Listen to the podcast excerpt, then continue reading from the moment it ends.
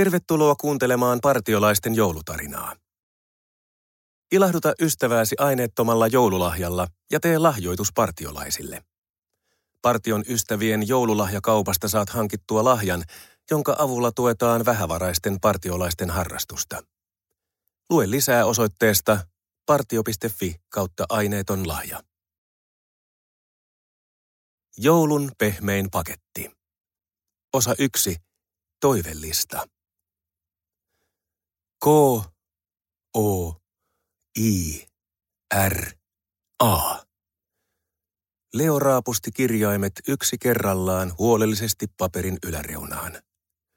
Sitten hän vahvisti vielä punaisella tussilla jokaisen kirjaimen. Koira. Eipä ainakaan jäisi epäselväksi, mikä oli kaikkein tärkein toive. Ei ollut mitään tärkeämpää kuin se.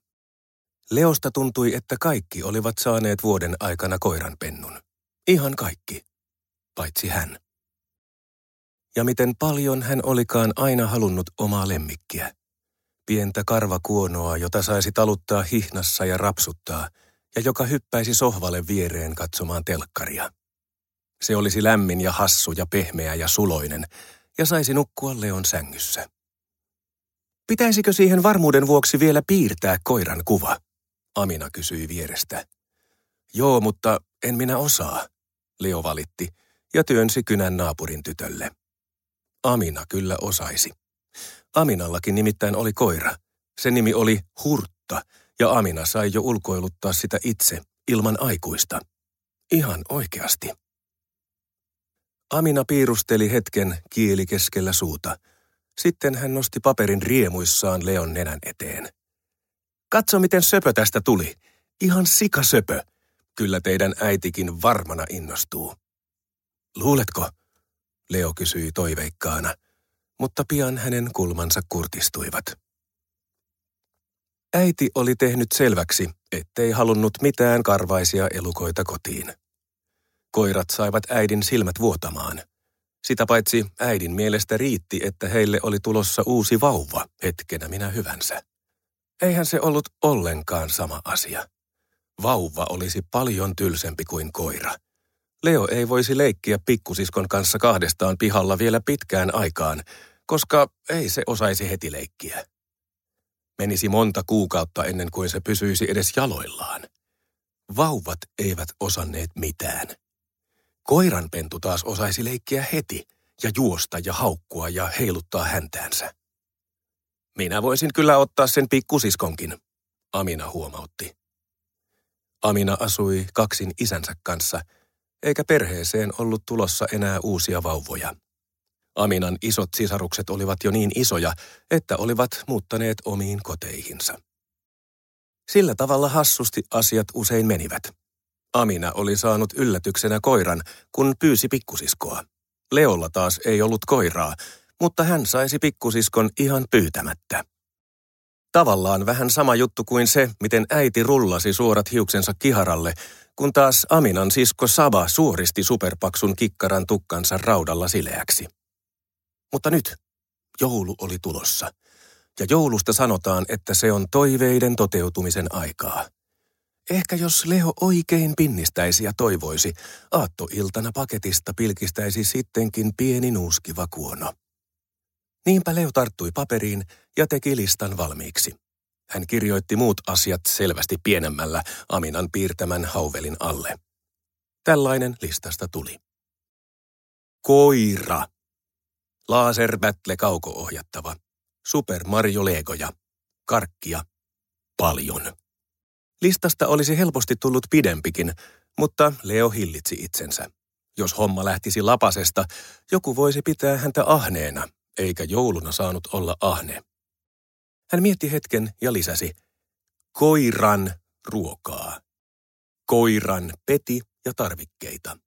Sitten hän varmuuden vuoksi viivasi vielä yli karkkia kohdan perästä sanan paljon. Äiti istui olohuoneen sohvalla jättimäisen vatsansa kanssa.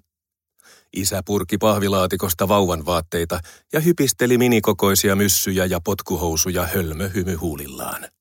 Leo sujautti paperin palasen äidille. Äiti katsoi listaa ja sitten Leoa.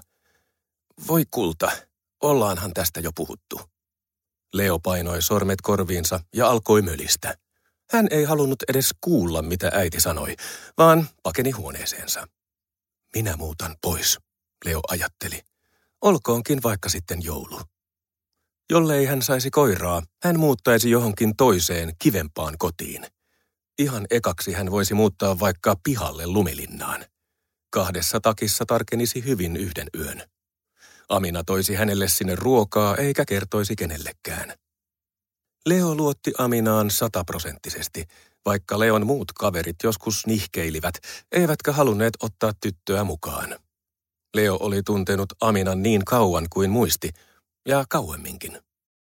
Siitä saakka, kun he olivat olleet sellaisia yksinkertaisia vauvoja, jotka osasivat vain toljottaa toisiaan ja kikattaa.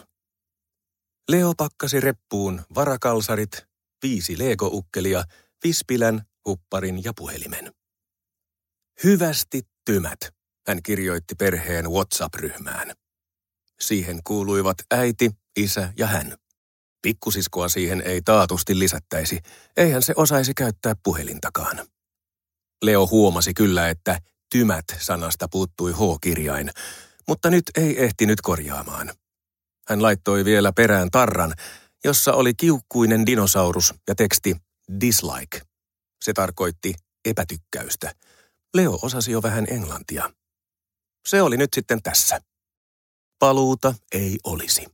Ei ennen kuin ne antaisivat periksi. Leo paukautti oven kiinni ja harppoi raput alas. Mutta ennen kuin hän ehti alaovelle, tapahtui jotain yllättävää. Alimman kerroksen pitkään tyhjillään olleen asunnon ovi olikin Sepposen selällään. Sieltä rynnisti iso mies, jolla oli nahkainen kokopuku ja muhkeammat viikset kuin kenelläkään koskaan. Lumipallo! Nahkapukuinen karjui jostain käsittämättömästä syystä. Lumipallo tänne! Tämä oli partiolaisten joulutarinan ensimmäinen jakso. Uudet jaksot ilmestyvät aina adventtisunnuntaisina.